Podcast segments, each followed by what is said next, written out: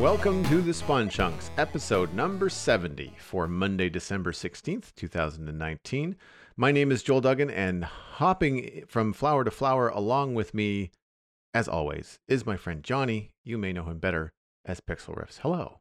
Hello, episode 70, and I feel like this is quite a neat number to end the year on. A quick reminder that this is going to be the final podcast of 2019, and if you want to hear about our holiday traditions and a bunch of other stuff, you can, of course, listen to The Render Distance. If you are one of our patrons, you can listen to the extended conversation at patreon.com slash the spawn chunks. But yeah, we uh, we have we have a lot of news to unpack. We got a lot of stuff to talk about today, but I feel like episode 70 is a, night a nice little bow on the uh, the podcast before we uh, we depart for the holidays. We will be back in three weeks' time, I guess, because I am spending an extra week uh, overseas. I'm going to visit my uh, American family in the states with my wife, and um, yeah, so we, we're going to be away for the first week of January as well. So mark it down in your diaries now. The Spawn Chunks will be back on Monday, the 9th of Oh wait, no, hang on. I'm looking at the wrong section of the calendar. Monday, the 13th of January. I was looking at December there. So yeah, we will be away for the 23rd, the 30th, and the 6th of January. We'll be back on the 13th. I'm going to put a big bow on the end of 2019. Uh, 70 is a nice round number, but you know what else is a nice round number? 200,000. Uh, and that is the number of downloads that the Spawn Chunks just passed over Hey. the last week. So I want to tip my hat to all the listeners and just say thanks for tuning in. Uh, that is phenomenal for a podcast that is not yet even two years old.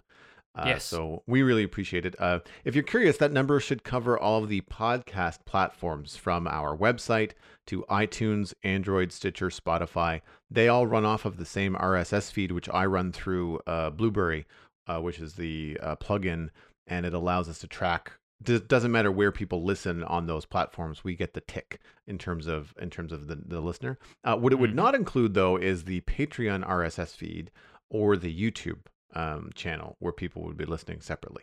Uh, so it's it's more than two hundred thousand. Um, but it, as with most things, you kind of have to do a lot of correlation to calculate exactly you know what your stats are for the podcast. Yeah. And and that's something that we'll be doing in the new year actually because um, we normally do a quarterly hangout. Uh, after every quarter, this being the end of the fourth quarter. But of course, because of the holidays, we won't be doing the quarterly hangout for the fourth quarter 2019 until January 2020. It's also worth noting that the YouTube channel now has reached 131,000 views, uh, which is you know, not, not going to be quite as neat a number as 200,000, but there certainly seem to be a lot of people listening on YouTube as well. I think a lot of those come from our interviews with various folks from the Hermitcraft server. YouTube Right. is naturally a, a good place to go and find interviews like that, but considering we've now got all of our episodes up on YouTube as well, that seems to be chugging along quite nicely. And yeah, I want to echo Joel's words there and just say a big thank you to everybody who has found the spawn chunks in the last year. You guys make this all worth doing. So, what have you been up to this week in Minecraft? Well, you may have heard that there's an update coming out, uh, or has come out, and we are going to be talking extensively about that in today's main show topic and the news. But I've been backlogging a bunch of videos for my time away for the holidays, and the update has been really good for that. I've been exploring bees in depth, and there is a lot of depth to be explored with these uh, little buzzy guys. So I've been, yeah, I've been having a lot of fun with those and designing, you know, bee hives and uh, setting up nests so that they can supply me with automatic honey production and that kind of thing. Because I really wanted to get to grips with honey blocks quite quickly. I think those are going to be the feature that has a long tail from this update. Once everybody's done playing around with bees and, and watching them buzz around, I think honey blocks are going to be the thing that lasts for a while and has a lot of potential for end game players. So I figured get a honey farm set up as soon as possible. So that's been my main focus over the last little while. Also going to try and uh, have a bunch of bees fight the wither at some point. I haven't recorded that yet, so no idea how that goes. Um, I'm also considering doing a miniature skyblock series inside the Minecraft Survival Guide because a few people have been interested in me doing a skyblock series or want to know what skyblock is.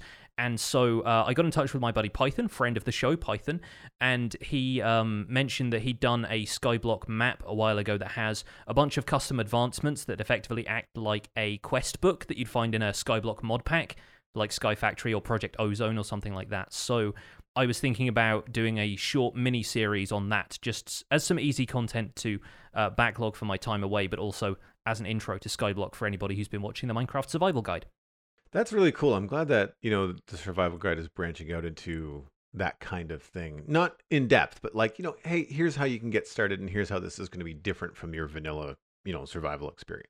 Yeah, the the stuff I do that's a divergence from vanilla is always just like a little showcase rather than being a whole new direction for the rest of the series because Mhm. I want the experience of Survival Guide to be just like the experience of whatever people are doing in their own games. And Skyblock, while it's very popular, is a very different game mode, and you have to think about the mechanics of Minecraft very differently. But it, we also get to leverage a bunch of stuff that I've talked about in Survival Guide episodes, like cobblestone generators and how to set up farms, and doing that all with limited resources is an interesting challenge, I think. And I've done occasional what is episodes about things like Optifine and things which might be a little bit more um, kind of niche for the vanilla experience, just relevant to Java players or just relevant to a specific type of thing. And I've done a one week series where I got all of the achievements in Bedrock Edition. So I branched out into other, you know, versions of Minecraft, uh, other editions of Minecraft here and there. So this seems like a, a next logical step for that kind of exploration, I think. Nice. How about you? What have you been up to? So I have been expanding the Citadel, we'll say, build parameters. Um, well, Mhm. we're in a new build zone. I've been talking about this for a long time, and I finally pulled the trigger and moved out to the place where we're going to be building the modern city uh, on the Citadel. And uh, I had a massive stream yesterday. Uh, I didn't stream on Saturday because, of course, the, I was hold- hosting a Christmas party, which I talked about in the pre-show. But uh, so Sunday, I kind of made up for it with like a six-hour stream, which is long for me. I don't normally stream for that length of time, but I had lots of breaks and I was having a lot of fun. Uh, there was something very um, fresh and new. It almost felt like you know a new Minecraft world because you know I'm a couple, well, four thousand blocks away from you know where we started. Uh, I brought a lot of stuff with me. Obviously, I have a shulker box or a, an ender chest full of shulker boxes, so I have a lot of stuff. But nothing to like. I had to build a place to live. You know, like I had to. You know, you have to set up a few things, safe zones, lighting, all that kind of stuff. Uh, also, you get spoiled in endgame. I've been dealing with a lot of mobs, and then I realized, wait a minute, I I've been taking time over the last two years, and I've lit up a lot of Dartmouth Meadows. So Mhm. mobs don't spawn generally much, other than like underneath the odd tree, or like there's only a couple places in Dartmouth Meadows where where mobs can spawn. In this new place, though, 20 feet away, it's like, oh, hey, there's I. You leave your house at night, like, oh, there's 50 mobs out here. uh, so the lighting is going to be an issue. Um, however, I I thought I would accomplish more in my massive six hour stream. I built a road. That's all. Yeah. That's all I did.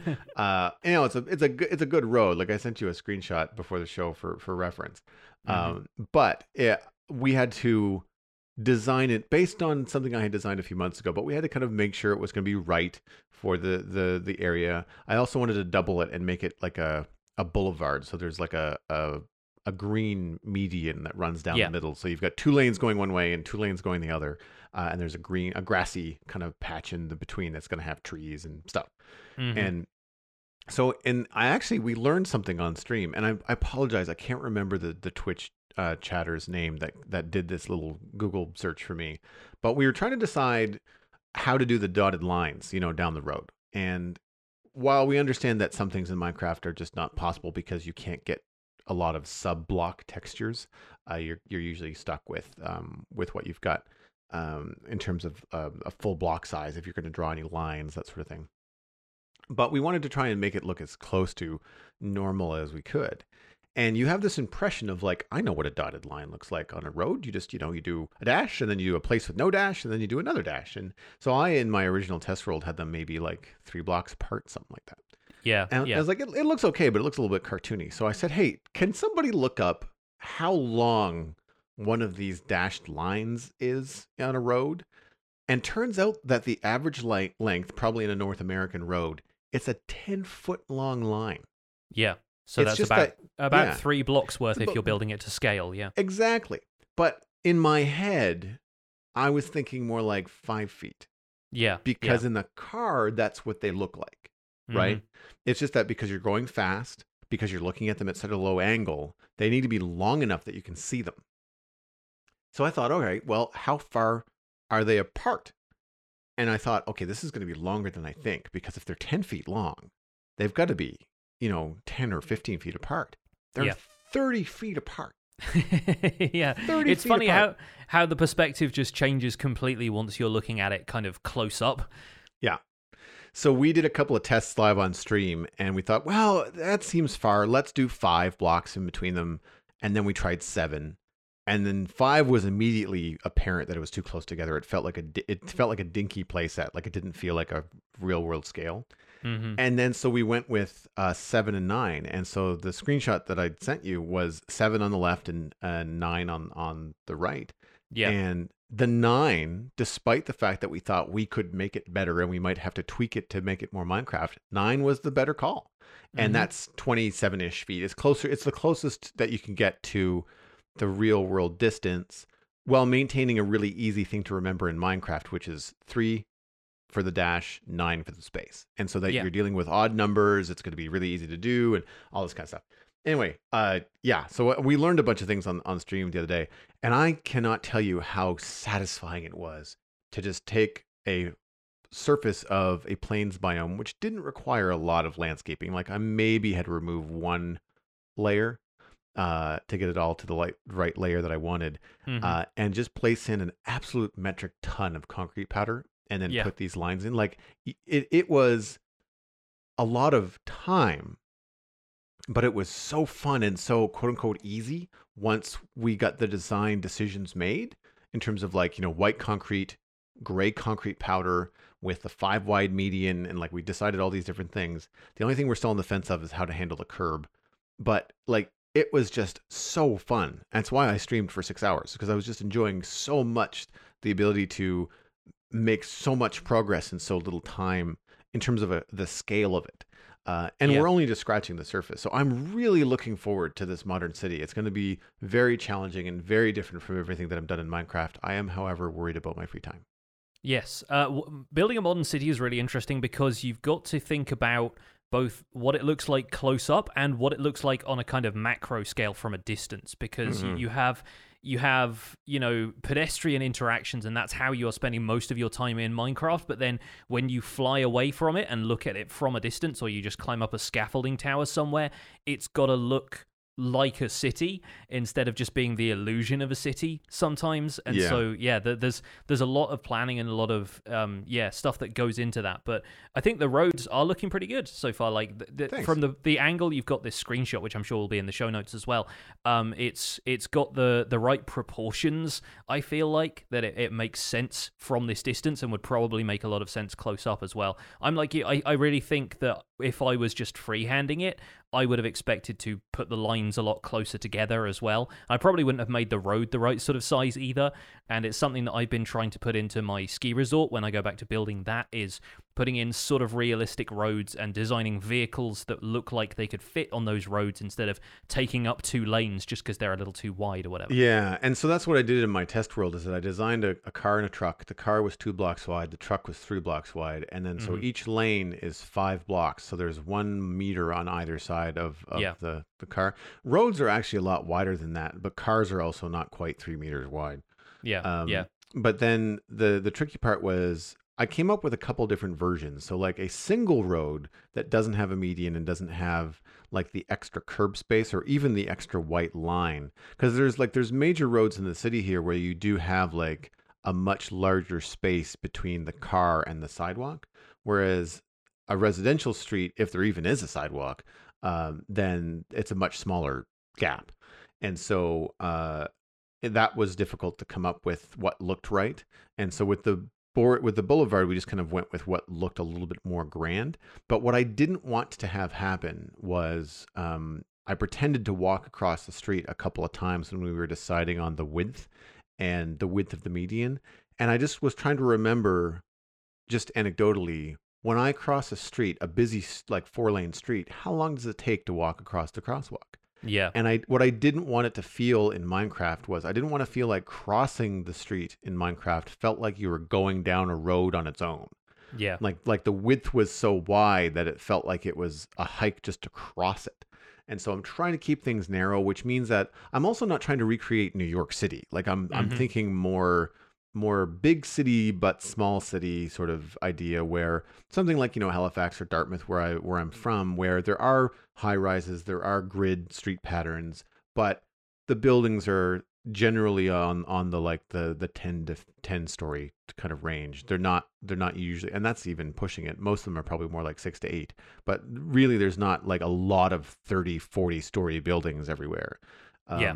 and the other thing is that uh, i i like how lego handles their creator series where all of their prefab buildings are either on like a 16 block square or 16 peg square a 16 by 32 or a 32 by 32 Mhm. and i think those are the right numbers but it's the same idea is that i want to do this grid like thing in the city where we can tell everybody on the server okay you have to build on either a 16 by 16 a 32 by 32 or a version thereof so that we can always chunk the blocks up into even places so that Yeah. when we put in the grid pattern you can just take a chunk and make it your own now you don't have to make the building the full size i mean you can take a 32 by 32 and if you want to have a parking lot in front of your mini mart then you can do that Mhm. um, but it allow it allows the me the city planner to get in there with the roads and just put them at the precise number of of sections and then that way we can keep the cons- the city looking kind of consistent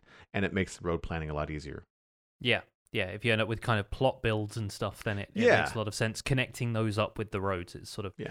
It's going to be a lot of concrete powder, though. I hope you're ready to craft a lot of concrete. i'm going to be busy but not quite as busy as the bees in 115 Ah, there we go. There's our segue, folks. Let's uh, let's talk about it because Java Edition 1.15, the Buzzy Bees update, got its full release this week. Link to the changelog in the show notes. It's basically all of the features we've been talking about in our snapshot, uh, you know, coverage over the last few weeks, and it also released concurrently with the Buzzy Bees update on Bedrock Edition and Bedrock Edition arriving on PS4, which we got to late in the show last week but there is a full release of it. It basically happened immediately, which I was quite surprised by. I thought they would have announced it a little while before.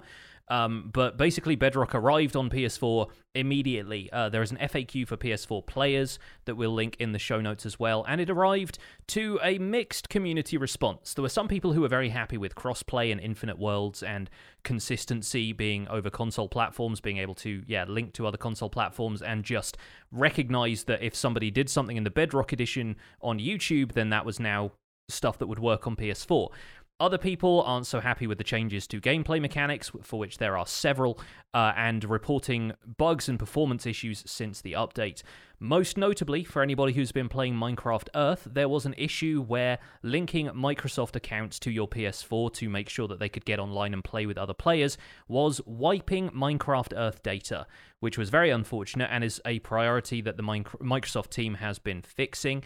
Um, and I want to issue that with a reminder that Minecraft Earth is still in early access. And while they're not planning on wiping everybody's data and putting them all back at level one when the game gets its full release, there are still going to be occasional teething problems like this that are unexpected and come up. So, unfortunately, if anybody is affected by that, then uh, that's unfortunately not something they can do a whole lot about. But hopefully, the problem should be nipped in the bud. If not now, then very soon.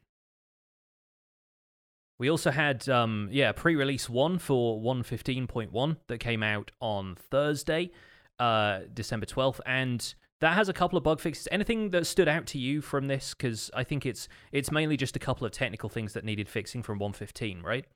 Uh, yeah, and that's that's actually one of the reasons why we're waiting to update the Citadel to 115 is because uh, one of the things that they mentioned in the 115 one pre-release uh, was uh, anvils causing Java language stack overflow error, uh, but also corrupt chunks causing uh, force upgrading a world to fail. Uh, and so uh, we think we fixed them, but way back when we moved the Citadel from a Minecraft realm to a private server, we had a bunch of corrupted chunks that I think I trimmed out when I updated to 14, 114.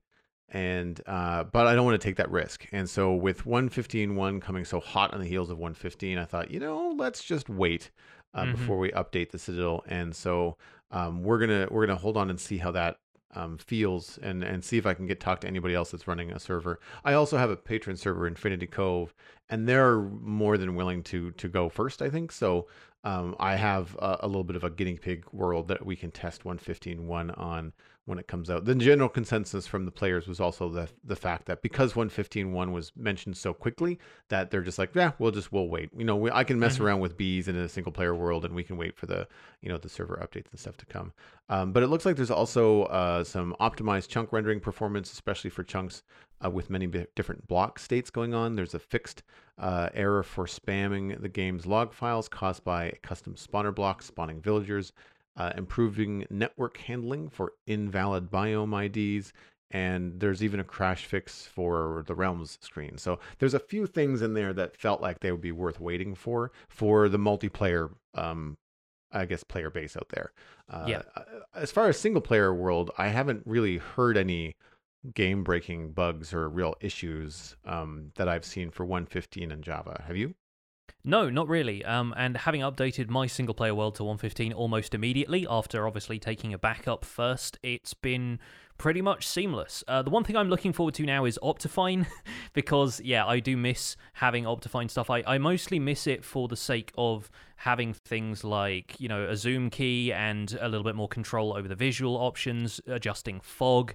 I've noticed the fog in the nether has definitely shrunk in a little bit to the point where I was quite surprised when I was flying around the nether. I was like, okay, my render distance feels like it's set to two. What is going on in here? But uh, yeah, it seems like uh, everything in my single player world is loading just fine. Optifine, by the way, uh, is about 9% done at the time of this recording. Might have moved on a little bit by the time we publish, but um, there is an update going on on the Reddit page for Optifine, reddit.com slash r slash Optifine, as well as on the developer's Twitter account.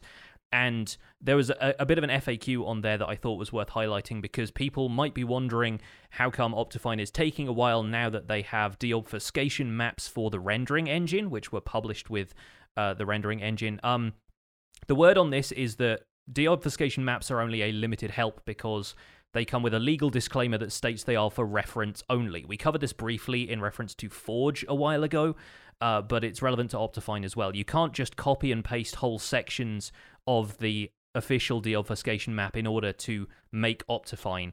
But you can use them as a reference to make your own deobfuscation maps. Uh, basically, a rough analogy for this, if this is all going over your head a little bit, is when uh, musical artists sample other people's music. So you can't just lift a section of, you know, a Taylor Swift record and put it in your own song, especially not without obtaining permission from Taylor Swift's record label first. But it's okay to study Taylor Swift's music and be inspired by it as long as the resulting song is your own work. If that makes sense. So yeah, it's it's kind of like that. You can't just use all of the information they're giving you as though it's been provided open source, but you can take a look at it and go, "Oh, okay, that's how they did that. I'm going to do it that way, but I'm going to rename certain things. I'm going to do this a little bit differently and just make sure that it's your own work and not just copying Mojang's homework." Right. I, I mean, I, I.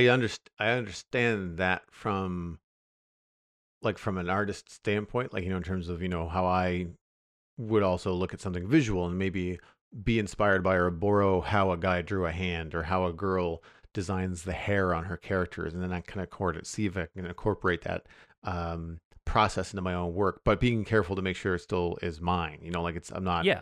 Drawing precisely the same thing, but saying, oh, well, I liked the number of lines that they used, or I like the weight that they used on their lines in the hair compared to mine, and maybe I'll change that or change the tool that I'm using. You know, you see someone using a brush tool uh, as opposed to a, a, a pen or a mechanical uh, tool. The, the thing that I'm curious about uh, with the deobfuscation maps, are they are they helpful? Like I don't, I'm it just doesn't it doesn't seem like it's making anything I guess uh, it's probably just an ignorant, you know, kind of comment.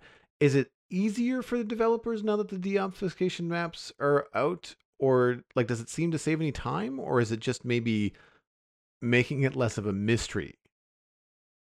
I think it's it's the latter. It's it's sort of making it less of a mystery. It's it's kind of giving a bit of an insight into the way Mojang codes and obfuscate stuff so that mod makers can just kind of puzzle their way through it a little bit easier. Right. It's kind of like being given. I mean, think of it in terms as like a, a real map. It's like you're you're being given a real map of the area, and you're being told, you know, memorize these locations, but don't have the map on you when you go to find stuff in this area or something like that. I guess it, it's it's kind of a hazy thing to really draw analogies for, and not being you know modders and coders ourselves, then we yeah we're we're not quite Well- certain how it folds into the workflow for developing mods like this. A map is a good is a good example. Actually, I would imagine similar to a treasure map in Minecraft, where it, you, here's the map and it's revealed. There's the X. You know that's where it is. Whereas the obfuscated map would be you have to you fog of the fog is on like you can't see more than the circle around you you have to actually Yeah. walk around and and, and uh, load in the map before it actually works um, that might be the best comparison. I imagine it's maybe that there's less trial and error. So maybe in, in it doesn't really change the length of time it takes to write the code, but maybe it changes the length of time it takes to find the right code to write. That Yeah, that that's sense? that's probably the, the closest Yeah. way of, of putting it. Yeah. Yeah. But anyway, let, let's move on from that Yes. because we're probably getting into muddy ground in yeah, general. exactly. If you are a developer and you'd like to write into the show, please do. Uh, let us know, uh, thespawnchunks at gmail.com, and let us know how deobfuscation maps are helping you. That would be fantastic. Absolutely. Uh, before we get into the full kind of you know the lowdown of the Buzzy Bees update, though, we have a little bit of email we'd like to read. Uh, the first one of which comes from another JT, and this is kind of referring back to a discussion about inventory that we had a couple of episodes ago that we followed up on in our chunk mail episode recently as well. Uh, says hi Joel and pick. I like I like that. Just reducing me to a pickaxe at this point. Uh, regarding inventory management, I am surprised that so many new mechanisms are being suggested to deal with inventory when it could be dealt with by existing game mechanics. We already have shulker boxes and enchantments. What about allowing shulker boxes to be enchanted, perhaps with a vacuum enchantment to auto collect a specific block type, or a backpack enchantment that lets you access the shulker inside your inventory? These could have levels as well. The vacuum one could collect one, two, or three types of blocks based on the level. Uh, this provides some gates to achieve as it requires shulker boxes, and applying enchantments can be gated behind the normal use of XP levels. Uh, great work on the show. Keep it up, uh, JT. Thanks, JT. I I like the idea. I don't know of many things in Minecraft that we can enchant that do not have durability. So that's an interesting one for me because it isn't really possible to enchant anything that isn't a tool. Correct me if I'm wrong, Joel, because I don't know if there's anything you, you can Uh, you can basically put unbreaking and mending on everything is what I've learned, eh, up to and including things like flint and steel, carrot on a stick, because they've got durability. Yeah. But Yeah. then I'm trying to think of something we can enchant in the game that I suppose books are really the only thing you can enchant in the game that don't have durability as such, and they are a vehicle by which you provide enchantments to other items, Mhm. or or you just hoard them like a miser if you're me. yeah, but I, but, but I, I guess that's that's the thing is that there'd have to be a new kind. Of, so the the enchantments that JT is suggesting would be enchantments that don't exist, right? Like they Yeah, have to come I'm- up with a new a new type of it of of um, enchantment. I'm just trying to consider what the precedent is for doing something like this. It's kind of interesting. And there doesn't need to be, you know, shulker boxes could be Mhm. the first thing. And they are definitely a more mystical seeming thing because, you know, you can keep all of your stuff inside them when you pick them up and everything. It's it's the kind of stuff that is a bit more like an ender chest in terms of the mechanics and they come from this, you know, faraway dimension. So it, I'm glad you makes- mentioned yeah, I'm glad you mentioned Ender Chest because I think that's a good parallel to draw because the Ender Chest has got this magical dimensional storage, right? Like it's Yeah, it's yeah. got this weird thing. So to me, if you're going to enchant a uh receptacle like a chest, then the shulker box seems like it's the perfect candidate for it because the Ender Chest is already kind of enchanted on its own. Uh, they both kind of have that end, you know, um, thing with it. You need an eye, eye of Ender for the Ender chest and and the shulker box. Obviously, you have to collect them from the end. Um, I like the idea of enchanting a shulker box, but maybe it doesn't have to be anything like super outside of the vanilla Minecraft experience, like you know a vacuum block, or allow it to um, hold uh, more than like a, like one or two types of blocks. I would imagine that one of the simplest ways to use in-game mechanics and a new enchantment to enhance inventory would be just to increase the depth of a shulker box. Like, what if you were able to enchant a shulker box and increase it by one, two, and three lines of inventory, the third line bringing it to the size of a double chest in a single chest experience. That Yeah. to me would do a whole lot for player inventory. Uh, I could put all of the stone types in one shulker box as opposed to spreading them across several. And Mhm. and which is a problem that I have. Like I've got two stone shulkers, I've got three wood shulkers. Like I have to spread these different type of blocks if I want to have them all on hand into different boxes. But if you had one wood box that could have all of the different wood types and all the sub blocks in it, then I think that would be pretty cool. And and it would make sense to me. Like I'm not sure what you would want to call it, uh, like the big belly enchantment, where you just make the shulker a little bit bigger, or the or the the. Cl- I mean, I'm not sure what you. They could come up with some fun name for it. I'm sure, but that Mhm. seems like it would make a lot of sense. Like it just it feels very v- vanilla to me. Yeah, yeah, it's certainly working within the existing framework of the game without adding stuff that feels like, oh, this is modded now, you know? Yeah. Um, I, I did, did take a quick look at the enchanting page on the Minecraft wiki. The only things without durability that you can enchant are uh, pumpkins and player heads because they can be worn as helmets. Um, Right. And the only things they can be enchanted with are curses, curse of binding, curse of vanishing. So, uh, yeah, there isn't really anything in the game yet that you could enchant that way, but is a sort of static item. And I wonder if that's also to do with stuff like NBT storage in a way, like shulkers already have a bunch of tags to make sure that the inventory is saved in them at the time. But then, if you imagine, like previously, when you renamed some things, if you place them in the world and pick them up again, the renaming is gone. So I wonder if that's tied in with the enchanting system to the point where you could enchant a shulker box, sure, but then if you put it down in the world, the game has to remember that it's enchanted when you pick it back up again and i don't Mm. know if that that would be something that in previous iterations of the game they had trouble kind of keep getting it to stick to Right. uh, a chest inventory you know something like that Yeah, because the naming stuff sticks now because all my shulkers are named. Yes, yeah, it Yeah. does, and and I think shulker boxes were probably one of the first times they could do stuff like that, and the first Mm. sort of movable inventory in game.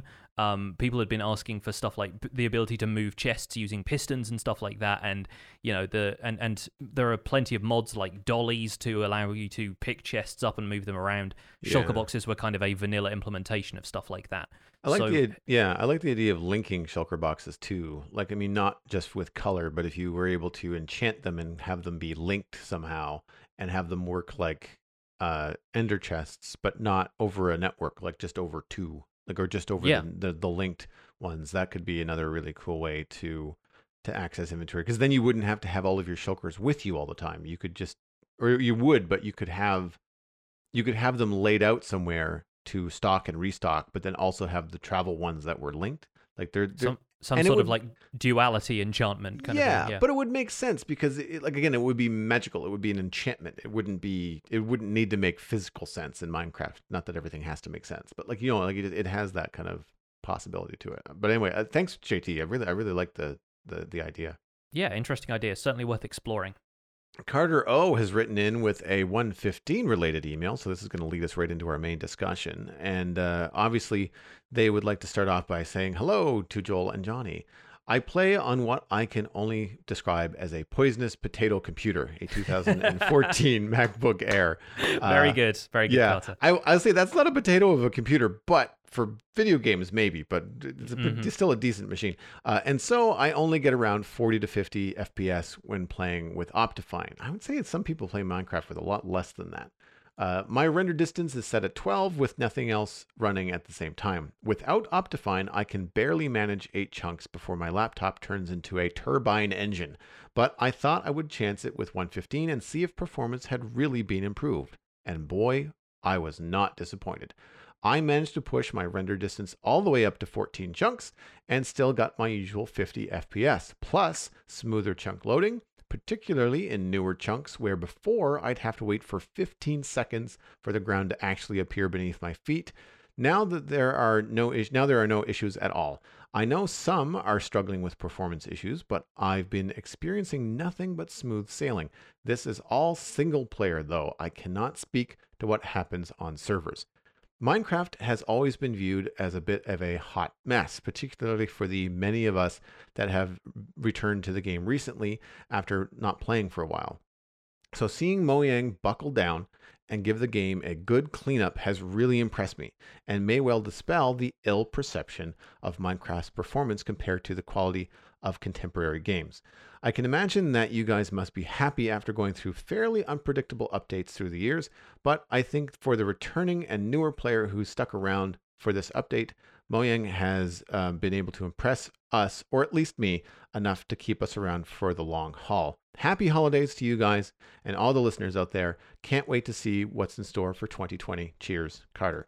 Thanks so much for the fantastic email and feedback, Carter. I really, really appreciate it. And Merry Christmas to you too. yeah, happy happy holidays to you. And yeah, I I kind of agree, especially with the last bit about, you know, Mojang kind of clawing back a little bit of the community's respect after having a, a problematic launch of 1.14. I think this one is doing better, at least for Java players. And I do want to balance this out a little bit with some of the comments we got from Equalizer It in our Discord about Bedrock Edition really not performing well after this update. Uh, there are a few issues that presumably are being worked on, but um, yeah, the apparently for Java, a lot of people are seeing improved performance. Uh, I know my Patreon server has been doing pretty well, which we'll touch on in a second.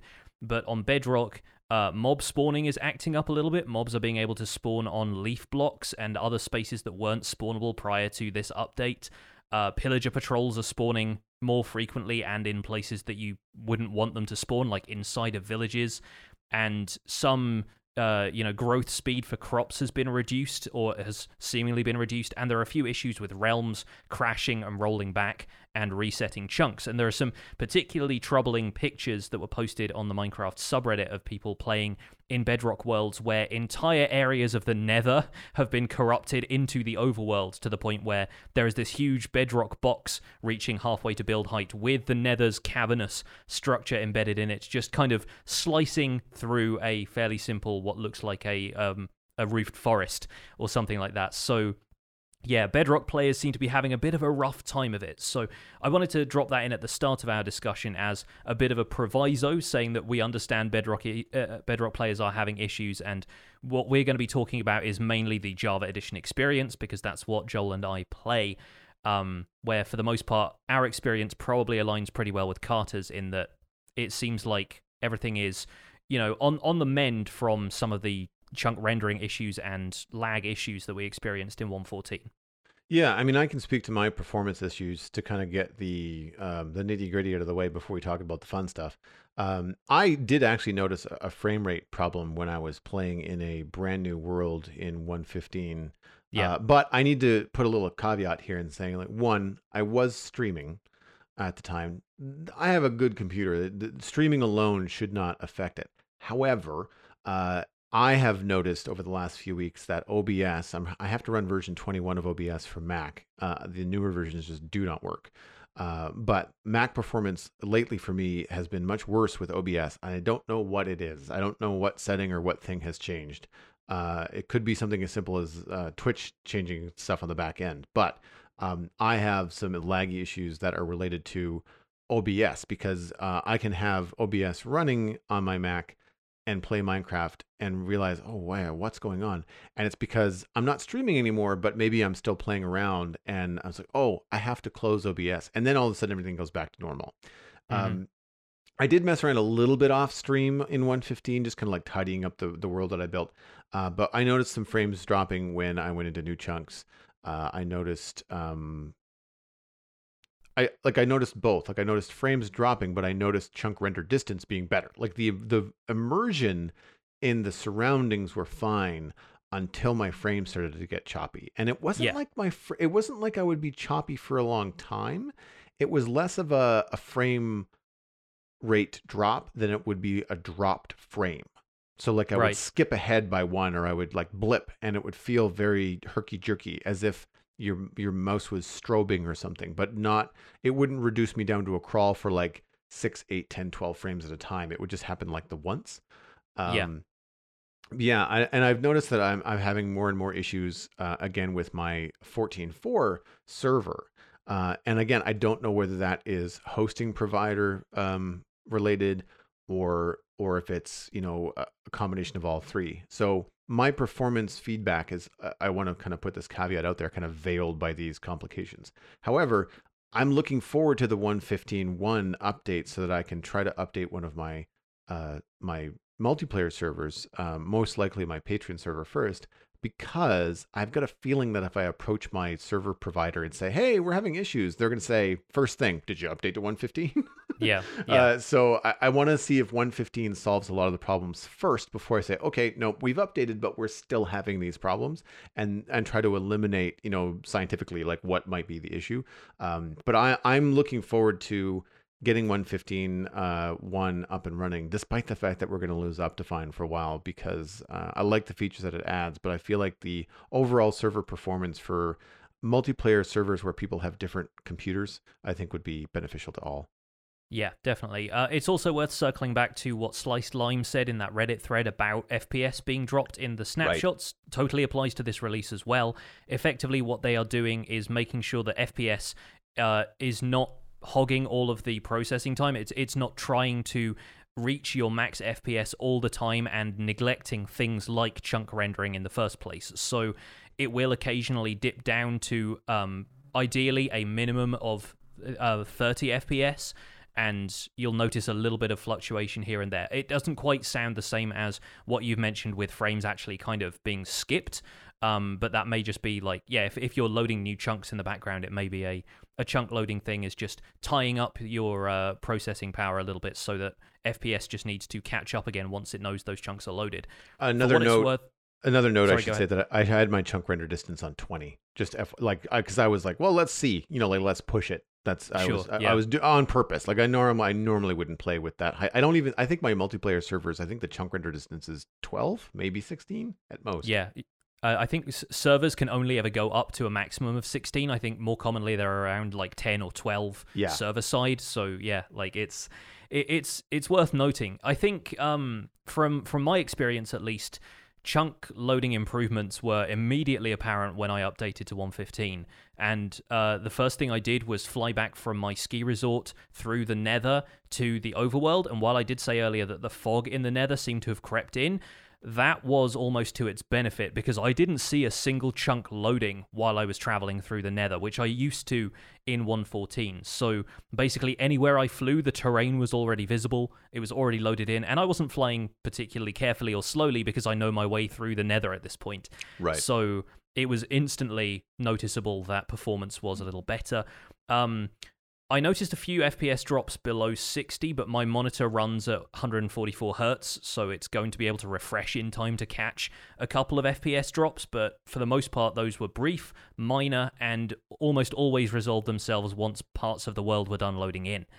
Um, as for server performance, I can report that we updated my Patreon server um, before the weekend, and performance is better. The players are happy. They've been reporting that stuff loads quite fast. They're not experiencing as much block lag. Lag is still happening on the console side of things. I can look at the terminal, the kind of report that comes through, and see that occasionally we're getting, you know, sections where the, the server is like 20 ticks behind, which is like a full second behind. Um, but I think a lot of that is due to the fact that the server is quite well built up. There is a lot of stuff at spawn. There are automatic farms that people like to AFK at, and I think with a brand new world, we might not be having those problems at all. I think it is kind of holding on to some of the lag causing things that were present in 114 and mm. has brought them over to 115, especially when it comes to automated farms, entities being around, lots of people working with villagers, probably even people finding the new bees and AFKing at honey farms, because I imagine the bee pathfinding probably takes up quite a bit of, you know, performance. Um, but I think they seem to be happy enough with it for now, en- enough to say like we don't want to reset the world yet. We want to see what it's like in this update before anything drastic gets done about it. I've moved from paper, which was a um, a kind of fork of Spigot, which was supposed to improve performance a little bit, back to uh, vanilla 1.15 that I'm hosting the server on, and I have honestly, yeah, I, I think it's a, a, a vast improvement on the server's performance from previous previous weeks. So that's that's very good. And aside from that, as far as performance goes, I'm only looking forward to Optifine for stuff like connected glass at this point, and yeah. and like yeah, like I said, occasional bits of like you know shader support and things like that. And uh, yeah, we'll we'll see when that arrives, but I'm not I'm not in a hurry for it. Before we move on from Optifine, out of curiosity, do you think there's going to be a chance in the future that some smaller tweaks from Optifine might be included in vanilla Minecraft? I mean, I'm talking about the smaller stuff like being able to control the fog distance, zoom key, um, even the connected textures would be nice. Like, uh, do you feel like that sort of stuff may eventually creep its way into into vanilla Minecraft? Because it feels like whenever there's a new update to Minecraft, there's always that bottleneck of everybody waiting for Optifine. Yeah, I would kind of hope that they'd allow a little more, a little bit more adjustability. I got so used to working with Optifine's video settings that when I opened video settings in uh, in vanilla Minecraft once again, I was like, is this all I have? I think when, when I was flying back through the nether, I actually did open the video settings and was like, can I adjust this fog? Can I make it a little bit further away? But mm-hmm. then, yeah, I, I don't know what the deal is because a while ago, I think um, Mojang was in talks with the Optifine developer to include some but not all of the features of Optifine into the game. And the developer of Optifine basically said, no, it's all or nothing, basically. So I don't know. For, for a start, they wouldn't be using the same kind of code base, the, the same sort of stuff that Optifine uses to to work its magic, but I think maybe they are holding out, not necessarily out of stubbornness, but just out of a sense of, well, Optifine is its own thing and people can wait for it if they want to. I don't know mm. if they're planning on making Minecraft that tweakable themselves, but you feel like some of that stuff would be relatively minor to implement. I don't well, know. And I don't and know what the uh, the mentality is and it's it's it's the chicken and the egg. It's like, well, I mean, Optifine is its own thing, but I mean, it's, it's based on Minecraft code. Like you can't. I mean, Minecraft could just do whatever they want. like if they wanted to add a zoom key, they could just add a zoom key. It would like they it would no way be copying, you know, Optifine.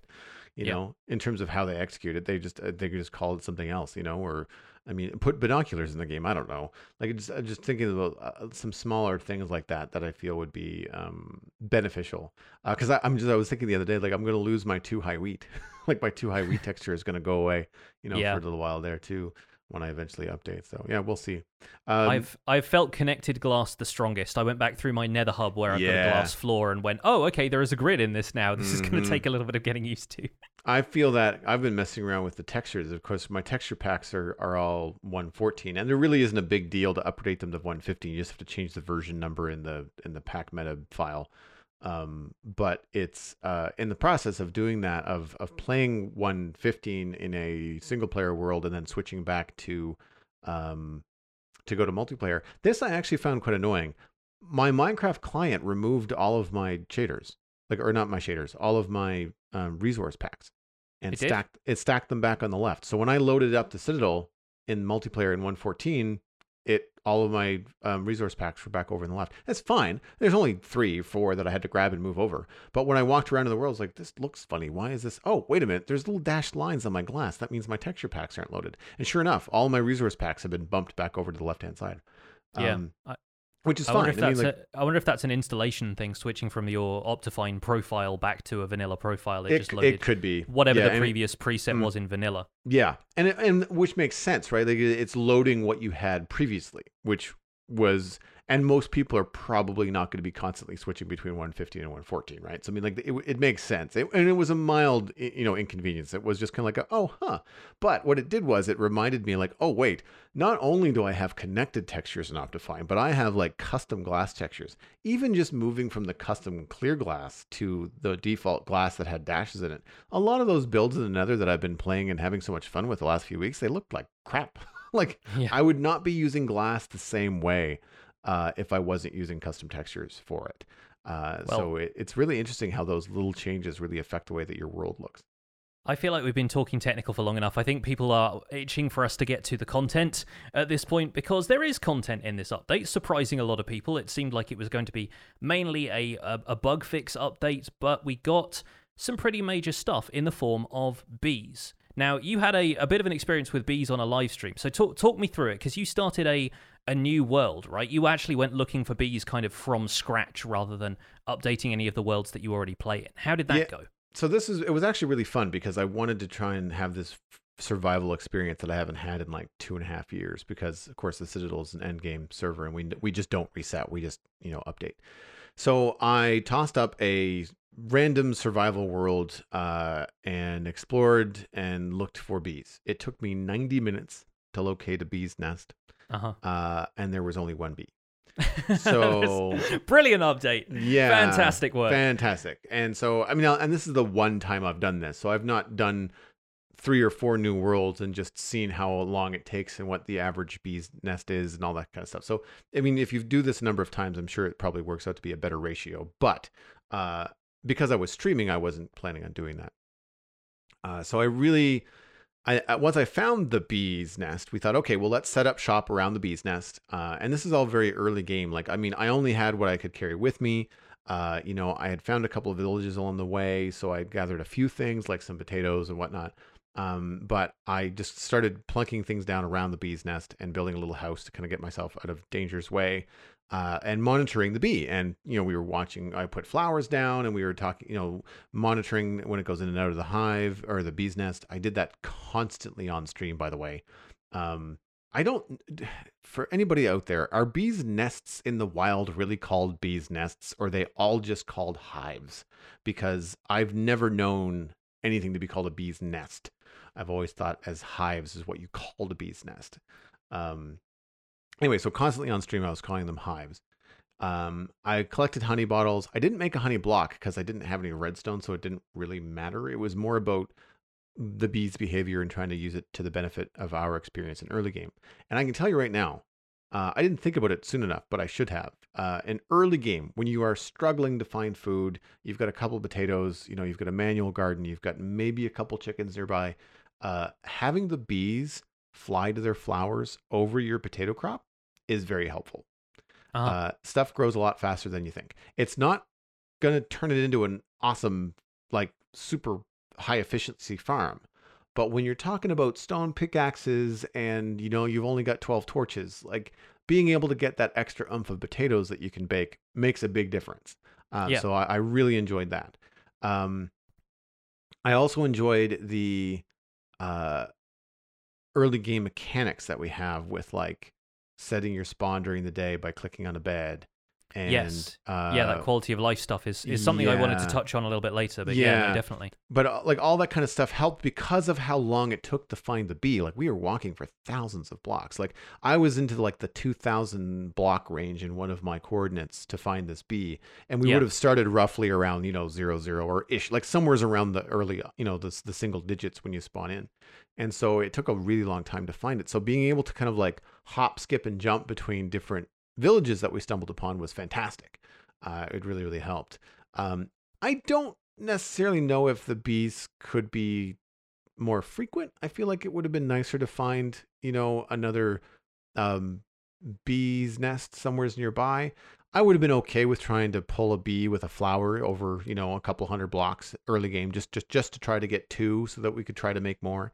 We ended Yeah. up collecting honeycombs, discovering that they spray out when you harvest them from the from the honey from the the bee's nest when you right click on Mhm. them with the shears they kind of go everywhere whereas the honey bottle just kind of goes bloop right into your inventory right Yeah. um had the campfire i knew about the campfire so i set that up right away we were really we weren't con- we weren't really sure where to put the campfire so i just kind of put it i at first i put it right underneath the bee and i thought mm, i don't want to kill any bees so let's just move it one block down and that just looked right and it turns out that that was the right place to have it Mhm. um, so other than that, like there really wasn't much I could do because I didn't have silk touch. And so that was the the bottleneck, I think, was that even if I found another bee's nest, I had already explored 500-ish plus blocks in all directions around this bee to find no others, which means that it, we're we're looking at like another trip and I'd have to have silk touch to try and find a nest and bring it back. Yeah. So it really kind of gated what I could do with bees in this one survival example.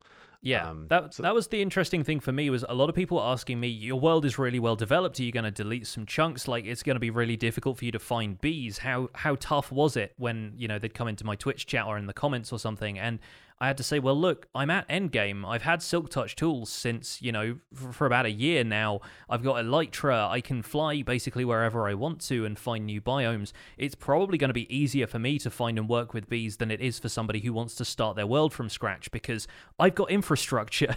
I've got all of mm-hmm. this stuff set up already. Whereas if you're starting at 115 and expecting to go out and immediately have a handle on bees, you're probably going to be met with a few roadblocks. Specifically, like you said, having Silk Touch, being able able to move the things in the first place and yeah, being able to control all of that stuff and then explore and have a base to come back to is going to take a lot more setup. So it's really something you're going to have a better time either messing with in late game or if you if you get lucky in early game and you find a place where there's a couple of bees in the same nest or you find a couple of nests close to each other, that's when you can actually start to control any of it.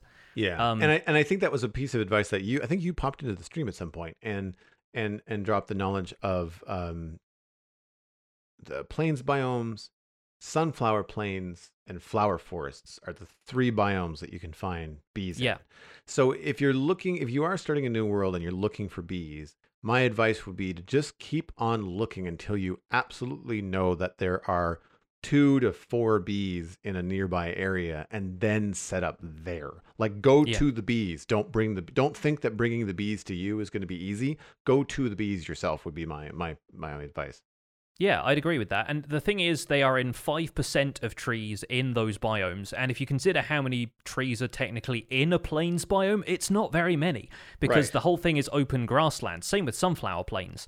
Um, you get like the occasional oak tree just spawning in random locations on that plains biome, but you don't really get any large forested areas that aren't a forest biome. And then a forest biome on its own doesn't spawn beehives or bee nests during world generation. I'm like you. I, I keep conflating the two. Um, Ugh, I did yeah. I did briefly Google that because you mentioned it, and it turns out bee nests are the kind of appropriate term for them, and beehives are the man-made structures man-made. specifically. Oh, really? Interesting. But but but it is one of those things where just like the word beehive gets used because I think hive is also kind of a collective term for like you know a community of bees, a swarm right. of bees, as it were. Mm. So yeah, there's there's a little bit of confusion there, and I keep saying the wrong one when I mean one or the other. But now I'm mostly working with beehives because the thing about nests is you don't find that many. You have to get honeycomb from those and then craft hives manually, and that's where you really start getting a handle on you know, making the bees do your bidding, as mm-hmm. it were. So I, I, have four bee nests that I was able to find,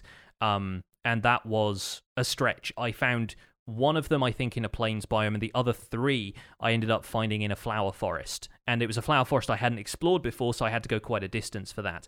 Uh, but naturally, there are going to be more trees spawning in flower forests. I think they only spawn in oak trees, but I could be wrong. I have never seen one in a birch tree. Uh, but it might be that they just spawn in whatever trees happen to be there. Yeah. Um, I wonder if so. We sort of shot ourselves in the foot when I first started the Citadel because I didn't know how long the server was going to last. And once I had a crew of people interested, we decided that we were going to go with like not small biomes, but relative, like I think relatively small. I can't remember what exactly custom settings we had, but we did not go with large biomes because yeah. people wanted to have all the different resources closer than not. Yeah. Uh, and the specific seed we had was the idea is that well, okay, sand in a mesa and all this, like everything was kind of within a thousand blocks. But the problem therein is that you can't really do a great big build that encompasses an entire spruce biome because you run out of spruce biome before uh, before too long. I'm wondering uh, the reason I bring this up if you have large biomes and five percent of trees in large plains biomes, I wonder if you get more bees. Like I wonder if it's easier to find bees uh, in in large biome seeds. I expect it would be, but then you know plains are usually connected to other plains. That's how the sort of grassland feel of Minecraft often works. So right. I, I expect that if you found a large enough area of connected plains, you'd probably find one or two of them in, in mm. new generated chunks. Mm-hmm. Um, I, I I liked watching the bees at first. I think they're adorable for a start. The texture is really great. Um, I think they're a good size. A lot of people have an issue with their size, but I think for visibility at a distance, I think it's really helpful to have them be kind of large because I think the baby bees, the small bees, are really cute and might be more like the size you would expect an insect mob to be. But we also have two meter long spiders, and well, I, I, I and think endermites uh, that are the size of chihuahuas. Like, come on. Exactly, exactly. and so and so, I think I think they are nice. It's also good being able to the the way that typically you will move mobs around by just kind of like nudging them and uh, allowing the collision in the game to push a mob around. You can sort of do that with bees, but the younger ones get past you. So I mm-hmm. feel like if they were small enough in adult size that they could just get past you, they would, we would potentially be more frustrating to work with. Um, to, to be realistic at all, bees would have to be the size of like a smoke particle. You know, they wouldn't be very big at all. So no. it's kind of nice having them as a big tactile mob in the world and something that you can easily right click on to breed them because you have to breed them together using flowers. Um, seeing them cluster around flowers is very watchable, and I think their whole movement in general is spot on. They Mhm. tend to hover. Um, they'll they'll fly up into the air, but they will hover relatively close to the ground, so they're nice and easy to get to.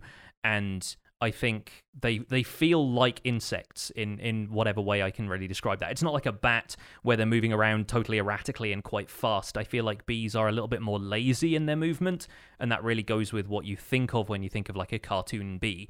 Yeah. Um, yeah, well, because you, you you think about like the big body of a bee kind of suspended from the, the wings as it kind of hovers around. Bees, they're not as fast as a hummingbird, but they have that same sort of hoverability. Like they don't Yeah, buzz around like a fly that kind of has like a helter skelter, like, you know, all over the place. Bees are just kind of like, you know, they kind of have a more of a sense of direction, I find, when they're moving, mm-hmm. that they have more of a purpose behind them. I, I'm still impressed by the fact that the, the sound of the bee is such a nice ambient thing to have in the background, even if you're not utilizing it for um, for honey or anything like that. Just having a couple of bees near your house would be cool, you know, in terms of of just having that you know ambient noise flying Yeah. around. And the and I do find it a little bit funny that you know you look at them, you're like, wow, that is that is a big cute bee. But it doesn't sound like a helicopter. That like they have Yes. like normal bee noises. It doesn't. it doesn't sound like it should at that Yes. scale, which is kind of yeah, funny. yeah. Yeah, and I, I think it's interesting how they layer up as well, because with one bee, when it's just hovering around a flower, you get an occasional zzz, and then there's a silence, and then you get a zzz again. But then when you have a bunch of them, it starts to sound more like a drone. So that's realistic in and of itself, in that the sound layers up to Oh, the point where a large number of bees will actually produce a constant sound, but a single bee isn't going to annoy the heck out of you, which is really good. Um, I, I know we've moved on for, from performance, but just sort of one little, little one little note. Uh, have you noticed with a lot of bees around if there's any performance issues? I have not. Um, I, I haven't really noticed any lag with a great deal of them, but again, I'm playing primarily in a single player world. I don't know how that Right. would affect servers, and my Hmm. PC is very good. Right. So, yeah, I, do, I don't know if there would be a lot of performance issues in, in the same way that villagers have had performance issues, which I think is mainly related to them pathfinding to points of interest, which bees also have in the form of flowers and hives, or nests, as the case might be. Um, I was having trouble breeding them because of how frequently they go inside of hives. I don't think it actually pauses that five minute breeding cooldown that you get from, from breeding two bees together, but it definitely stops the young bees from growing up as quickly. When they go into the hives, it seems like their growth cycle pauses. So I was working with a couple of bees and a hive just so that they had somewhere to go in and out and they were producing honey, and I was trying to figure out how those mechanics worked. And the bee took the, the young bee took probably close to an hour to actually grow up where it should be taking 20 minutes. Hmm. and that's because they are spending more than half of their time inside a block. And so they effectively disappear from the world at that point and i think it pauses their grow up, growing up cycle. So the solution to that being when you're breeding a large bee population place as few hives as possible and spend enough time sleeping if you're in the overworld or do it in the nether or the end uh, so that you can skip the night cycle and so you can skip rain because both of those things will basically force bees into a hive at night or during rain they will go back into the block and you won't be able to interact with them at all um, and i know a lot of about people putting beehives in the nether. Does that work? a lot of people have said that the nether or the end is the ideal place to farm bee products, honey or honeycomb, because they apparently aren't affected by the game's internal time cycle. It is literally if they're in the overworld and it's night. And I'm not sure how that's Ah. coded because they don't seem to be reacting to uh, skylight or block light. Because I built a bee farm underground, same thing. They just kind of follow the same rhythm that they normally do. But it's not like. Um, it's not like villagers who will go to sleep in the end or the nether if it is nighttime in the overworld. Apparently, the bees just ignore that. So it Hmm. is dimension based. And I didn't think it was possible to, for the game to do that necessarily because of knowing that villagers would sleep in beds now that they have that behavior based on the amount of game ticks that have progressed. You know, the when you do a, a, a, slash time command, if they get beyond 1200 ticks or 12,000, sorry, ticks of game time, that's nighttime in the overworld and they go to sleep regardless of what dimension they're in. Bees don't do that. Oh, Bees do not do that. Yeah. So everyone was telling me when I was making videos about this, you know, do this in the nether instead. And I went, I actually just want the bees in the overworld for a start Yeah. because there are flowers everywhere and it's kind of you know a more natural environment for them but also because i have all of my farming stuff uh, centrally located in the overworld in any case so i wanted to have an apiary by my farm that also has a stable and a giant wheat field and that kind of thing i haven't experimented much with them helping you grow crops so it's interesting that that was part of your experience being in relatively early game because i have no need for it at this point i No. have bone meal bone meal based crop farms and stuff but Yeah, I it- don't. I, it's, it's- not going to affect endgame. Uh, it's it's just the kind of thing that it's the kind of thing that you could do passively and and add to it. So if you're in a new zone where you don't necessarily need to have a, a brand new nano farm or bone meal farm because you've got one way back at the at the base, but you know like maybe your bees are farther away than you'd want them to be, and you want to have some sort of crop thing. It would be kind of a fun redstone challenge if you like that kind of gameplay to say, okay, how can I also put crops underneath the bees uh you know that that they will pollinate and help grow so that I can then auto harvest or something like that? That could be interesting It's something I think I saw Wattles do. I didn't see the video, but I think I saw his thumbnail on Twitter where he's put bees inside of a villager based crop farm. So the crops in there will grow up faster and the villagers will be able to harvest them more quickly. Well, there you is go, actually yeah. quite a clever idea. Mhm, and very I, much I so. I think all it relies on is just having a bee in the center, like a beehive or nest in the center of the farm, and then just flowers all the way around the outside. So they have to travel over the crops to get to the flowers. nice So it's it's a fairly simple system, right? Um, I struggled at first with understanding what makes the bees hostile. Uh, and it really sucks when you make a mistake and the bees sting you because then they die. Um, it's that thing of um, I, I, I believe this is only supposed to be really the case with humans because our skin is a little bit tougher. But if a bee stings you, if it, it effectively like rips out part of itself in order to defend whatever it's trying to defend, and that means that the bee eventually dies. Same thing happens with Minecraft's bees. They sting you once, they can't hurt you after that, and then after a couple of seconds they die. And if you have found one bee nest and you don't know the procedure for, you know, gathering it successfully, and bees will sting you if you try and harvest the hive without silk touch and they will sting you if they try if if you harvest the hive even with silk touch if they are outside of the hive because you've just destroyed their home. Um they will also sting you if you try to harvest honey or honeycomb without having a campfire underneath them. And so there are a lot of situations in which you can handle bees wrong and you learn those quite quickly because otherwise your entire bee population is doomed. So it took me a little while to to get used to that, and luckily the mistakes I made a little bit later on, I had enough bees left over that I could breed up another population again. But now I'm used to handling them; it's a little bit better.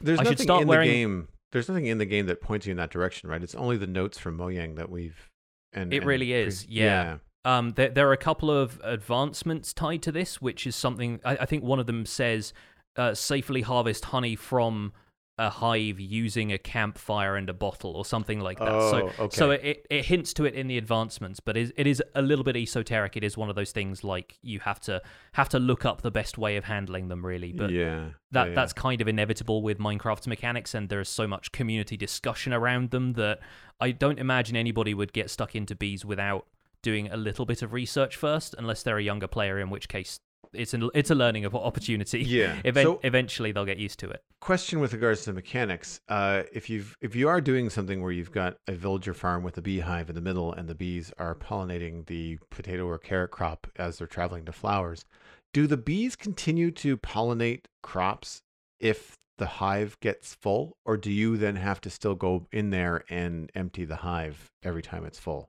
Their behavior seems to be pretty much the same. They will go in and out of the hive regardless of whether or not the honey level is at maximum. right you're just you're just not going to get more honey out of that hive but if the purpose there is to is to pollinate the crops not make honey you've got a honey farm somewhere else then then you don't have to there's no additional task to maintain that No, as far as I can tell, no. And you could always uh, have it shear for um, honeycomb and just have a hopper underneath it, which is a little bit easier than um, bottling honey using dispensers because that's the way you automate getting bottles of honey is that now you take advantage of that new dispenser feature where they will be able to bottle liquids um, and they retain the liquid in the dispenser. So if it if you bottle water you end up with a bottle of water inside the dispenser. You can do the same with honey but Mm-hmm. that's the kind of thing where it would be if if you just did it with an observer you would be spitting out uh, empty bottles every time the honey level went up by one uh, so you can only harvest the honey when it gets to a honey level of five and that that's meant a little bit of variation between honey farms and honeycomb farms, which is kind of neat actually. I think just the fact that we're exploring it in that way, there's quite a lot of depth to these features in the Mhm. sense that they provide a, a challenge for redstone people. They are also, you know, providing interesting blocks for people to work with after that point, and for people who just like them aesthetically, the bees themselves are kind of nice. I think bee nests especially look like a really good texture. They're a very kind of beautiful block and it's a shame that we can't get hold of more of them without a lot of exploration because I'd love to have them around for aesthetic purposes. The hives have a texture that looks a little bit more like a cardboard box, which Mhm. Effectively is kind of what beehives look like. Man, maybe beehives do have that kind of Yes. boxy Yeah. draw shape to them. So I think it both works for the purpose and is also quite a diverse texture that you could use elsewhere. Yeah, you Um, could put you could put them in a, as like you know they look like the boxes that you might put on like an IKEA shelf or something to that nature. Yeah, exactly. I, I love the fact that the beehives have actually added more value to campfires because campfires already do a ton of stuff and they're quite nice aesthetically as well. Uh, people use them for kind of trellises and decoration and that kind of thing. They'll cook food for you. They have the smoke particles, and now they also are helpful in controlling bees. And I think that's really interesting. I love when an update can provide a new feature that also adds value to previously added features. There's this brilliant kind of like cyclic thing going on where they're really thinking about how the existing world can interact with the new stuff they're adding. So so props to Mojang for that one. I think Honey- honey blocks are a good example of that too. Yeah, yeah, definitely. Like the, the the the fact that you can have them interact or not interact with slime block stuff. That's the stuff I haven't gotten into yet because I haven't had the time to design some stuff that I want to design. But Mm-hmm. piston doors, I'm telling you, there's going to be some cool stuff going on. Um, we know we already know those have a lot of technical promise. Um, honeycomb is a good looking block, despite its lack of functionality. I think it's a nice addition.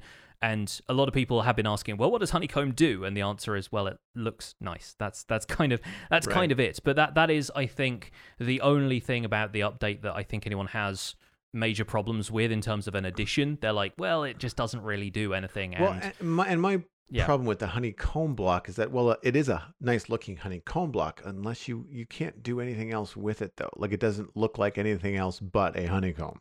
Yeah, So yeah. outside of like maybe a really weird retro looking carpet, there's not a whole lot that it could be used for. I mean, obviously you can use it to decorate your honey farm, sure. Uh, Yeah. But but I'm just thinking like you know where some blocks have more purpose than that. Definitely. Uh, Yeah. yeah. it just does, it does seem like a one one note block. As pretty as it is, and as as much depth uh, as the texture has, I I noticed that right away. It's it's a good looking block, but it also really gives the illusion of not being a flat surface.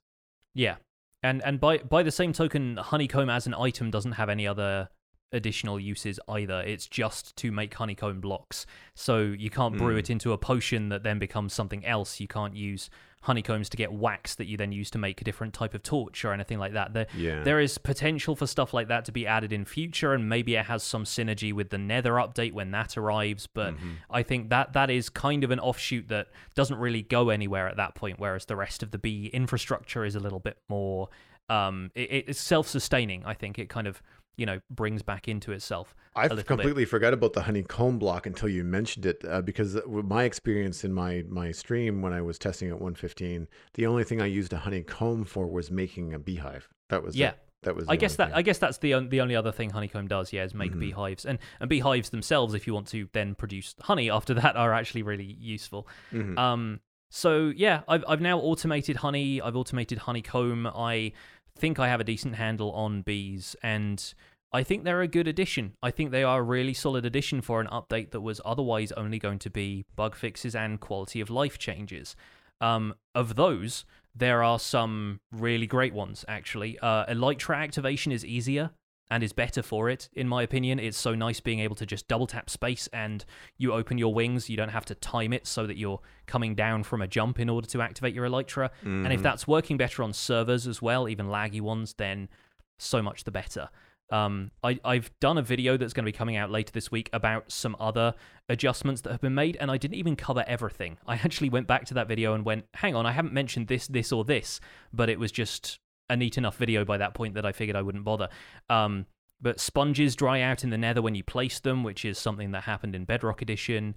Uh, bells ring with redstone power now, which is kind of cool for automation purposes and you know you can set up a shop doorbell that way you can have one of those bells that hangs above the door and when you walk in over a pressure plate it can ring nice. that kind of stuff um Scaffolding is now a better fuel source. Boats are now a better fuel source. You can dispense armor stands now, and I'm I'm excited right. for that. I, I haven't done anything with that yet, and I didn't even mention it in the video I'm putting out. But I I am looking forward to that.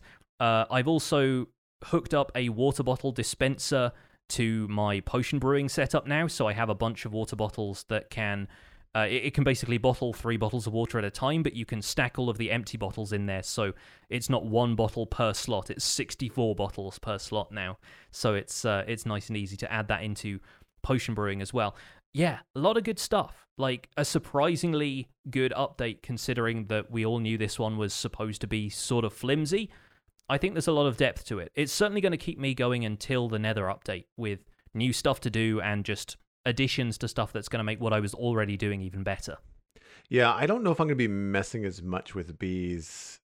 And part of that is just happenstance because I have I'm in a modern city build zone right now on the Citadel, so I'm less likely to be putting a bee farm there. Yeah. You yeah. know, uh, not that I couldn't add one back at Dartmouth Meadows for a break. You know, like that, that's the whole purpose of having more than one zone on the server is that I get to build what I'm in the mood for. If I'm in the mood for medieval, then we go build in the medieval zone, that sort of thing.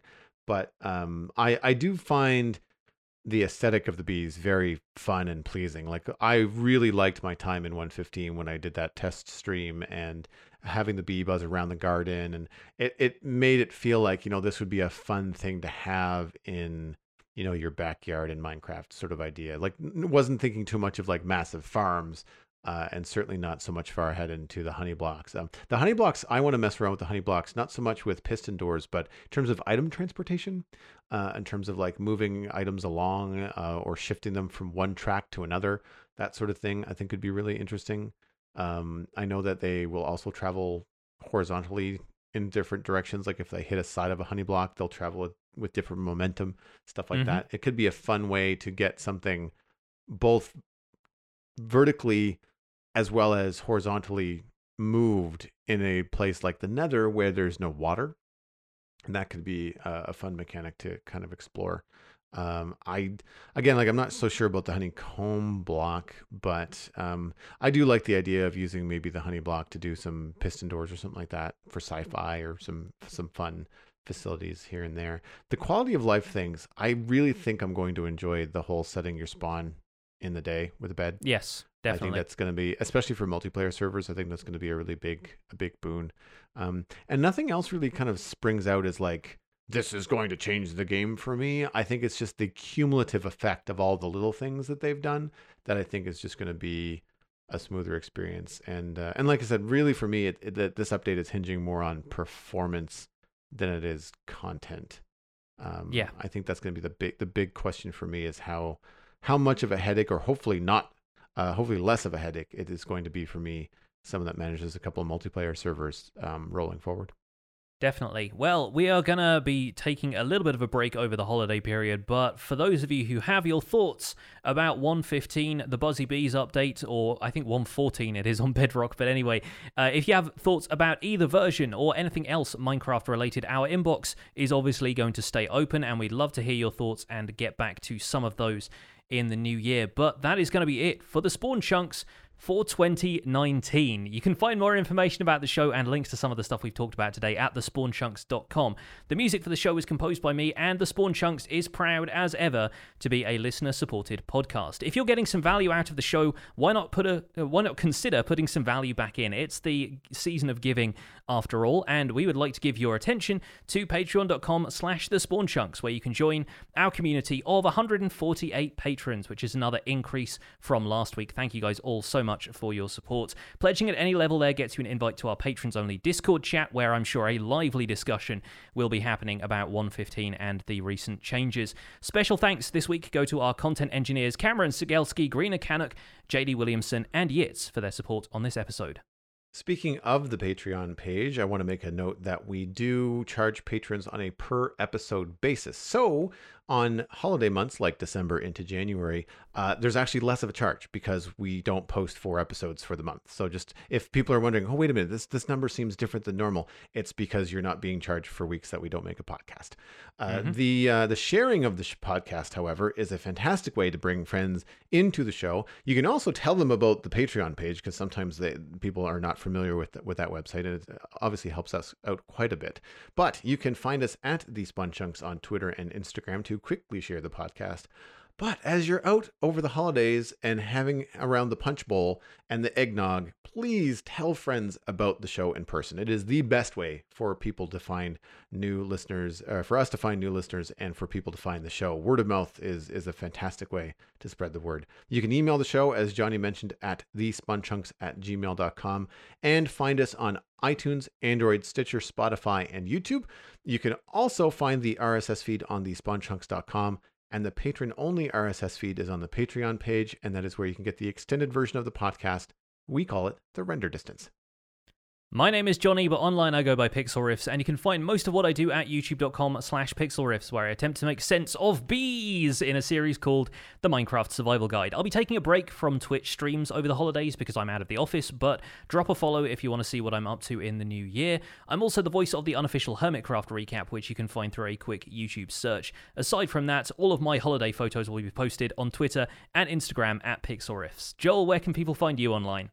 Everything that I am doing online, including my illustration and design portfolio, is at joelduggan.com. If you're interested in hiring me in 2020, just drop me a line there and we can work out the details. If you like this show, you may also like the Citadel Cafe. It's a podcast about sci fi and fantasy entertainment. We're recording our last episode of 2019 this week on Wednesday, and it's my holiday roundtable where I get a bunch of friends that have been coming by the podcast over the course of the year to just kind of pop in for the evening and have a little chat about what they've been up to in their nerdy lives. You can follow me on YouTube YouTube, Twitch, Twitter, and Instagram. It's all easy, just my name, Joel Duggan. I am going to point you towards Twitch. I'm going to be taking some time off over the holidays, but it might not mean less Twitch streams. It might actually mean more because I'm going to have more time to relax and hopefully hang out with you guys. So check it out over there. We're having a lot of fun in No Man's Sky, and of course, we're having a lot of fun in the new city build in uh, Minecraft. Thanks for visiting the Spawn Chunks. The world outside is infinite, and if you're clearing snow off your driveway, make sure the shovel has mending. Happy holidays!